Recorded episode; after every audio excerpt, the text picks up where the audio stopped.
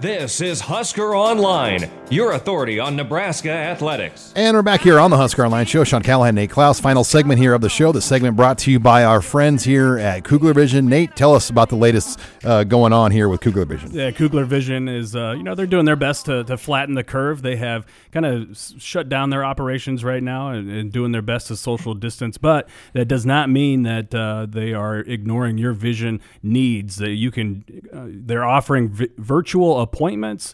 Uh, you can go onto their website at kuglervision.com to uh, take a quiz to see what type of vision correction would be best for you. So when things get back to normal, uh, Kugler Vision is going to be there to help you uh, seeing 2020 and 2020. All right, Nate. Well, obviously things are shut down as far as organized activities go, workouts, spring practices. Um, but the one thing that we've learned is not shut down, and that's really everywhere around the country is recruiting for football, especially. And um, you know, teams are just maximizing this time, almost treating it like um, the spring evaluation period, but they're not able to obviously get live evaluations. We're seeing a lot of 2022 offers go out, and Nebraska made a run this past week, Nate, on the quarterback position. Tell us more. Yeah, it's it's been kind of interesting. I mean, this whole deal. Yeah, I, I wasn't sure how it was going to impact recruiting, um, but I mean, obviously they're not able to have kids on campus, which is a big deal.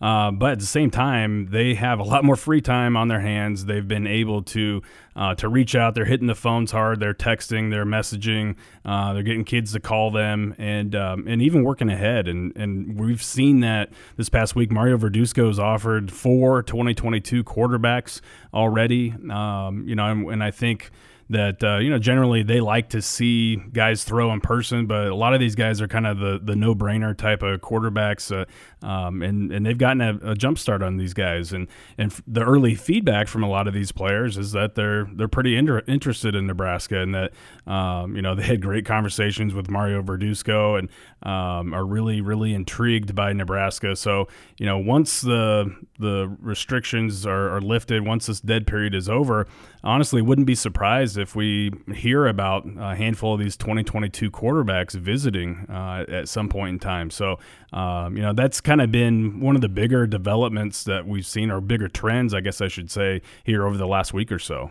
You're listening here to the Husker Line Show as we talk recruiting. And Nate, when you look at the quarterback recruiting now for 2021, um, where do things sit with Peter Costelli? Um, you know, Northwestern, I know he's a prime target for them as well. Um, I mean, do you have a read where they're at with him? And if they don't get Costelli, is it as simple as maybe Heinrich Haarberg from Kearney Catholic is Plan B? Do you know where they're at at that at that spot for twenty one? Yeah, well, right now, I mean, it's kind of Costelli's at the top. Um, you know, he was one of the casualties to the dead period. He was set to uh, visit Lincoln, I think, for the third or fourth time overall um, for that the big junior day that Nebraska had uh, scheduled, and then the dead period was went into effect. I think on that that Thursday before the the junior day or whatever it was. So um, you know, right now he's kind of in a holding pattern, uh, and I think Nebraska. Not only is he at the top of of uh, you know their list, I think that Nebraska is right towards the top of his list still. Uh, still very very uh, interested in the Huskers, but you know he's got 15, 16 different offers. Um, you know, aside from Nebraska too, and, and you mentioned one in Northwestern. Um, there's you know there's a handful of other places that that uh, are after him very very hard, and he was planning on taking a, a, handful of trips this spring, and then hopefully having a decision sooner or later. So um, you know he's he's not saying he's moving his timeline up or moving it back right now, but uh, he is one of those players where I, I, would anticipate you know this whole deal of you know impacting his uh, decision making process and in terms of exactly when he's going to do that. But um, you know if Nebraska does not get Peter Costelli whenever he does decide to make a decision or or cut his list or whatever. Um, you know, Heinrich Haarberg is definitely still very much in the picture. Um, the thing here, though, is I mean, Nebraska is wanting to see him throw in person before they extend the offer. And um, I know in our chat this past week, um, somebody asked, you know, what's the what are the differences between Haarberg and Costelli? Uh, and really, I mean, they, they compare pretty favorably. They're both big, athletic guys. They can run very, very well. Uh, Costelli doesn't show it necessarily on film uh, as much as uh, uh, Haarberg does, but um, he, I mean, he's he's a, a open 100 guy uh, for Mission Viejo. He's he's like the anchor leg on their 4x100 team. Uh, he can move. Uh, I mean, he's an under. He's like a 10 100 meter guy or 10 700 meter guy at 6'3", 205 pounds. So uh, he can move extremely well, uh, and he's played at a higher level. You know, the competition that he faces out there uh, at, Mission Viejo is is you know some of the best in the country. He's been you know he's got a quarterback guru, so on and so forth. So I, I think that he's a much more polished product right now. But uh, at, the same time, I think they compare pretty favorably. I think Haarberg probably has a little bit of a higher ceiling at this point, and um, you know, and it may be just as simple as you know, after Nebraska sees Haarberg throw in person, they say, "Hey, you know what?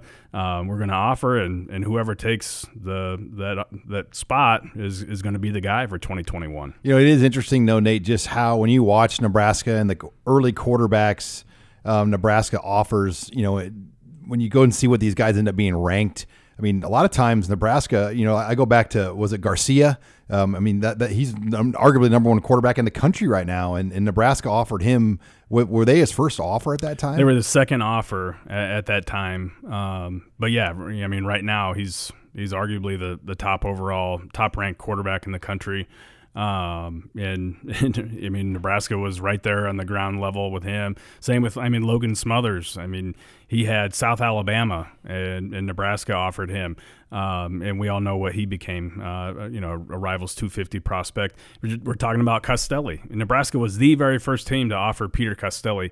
And within a week's time, 10 days' time, uh, he blew up, had, had close to 10 offers uh, after the Huskers pulled the trigger. So, um, I mean, nobody evaluates quarterbacks quite like Nebraska does. Um, you know, I'm not going to say that the, they are the best uh, in the nation at, at identifying talent uh, at the quarterback position, but they know what they want. They know what they're looking for, and Mario Verduzco does a fantastic job of of uh, you know pulling the trigger on these offers and evaluating these guys. And um, you know, I, we have not we've yet to see somebody that they've offered that is kind of kind of been like a head scratcher or, or kind of fizzled out or, or not really reached the the level of of uh, you know big time offers that, that we've seen. In recruiting too, I have a lot of respect for that, Nate, because I feel like recruiting has become a copycat game totally. where you just say, "Oh, they offered, well, we better offer," and and you may not even really truly do a full eval of a guy.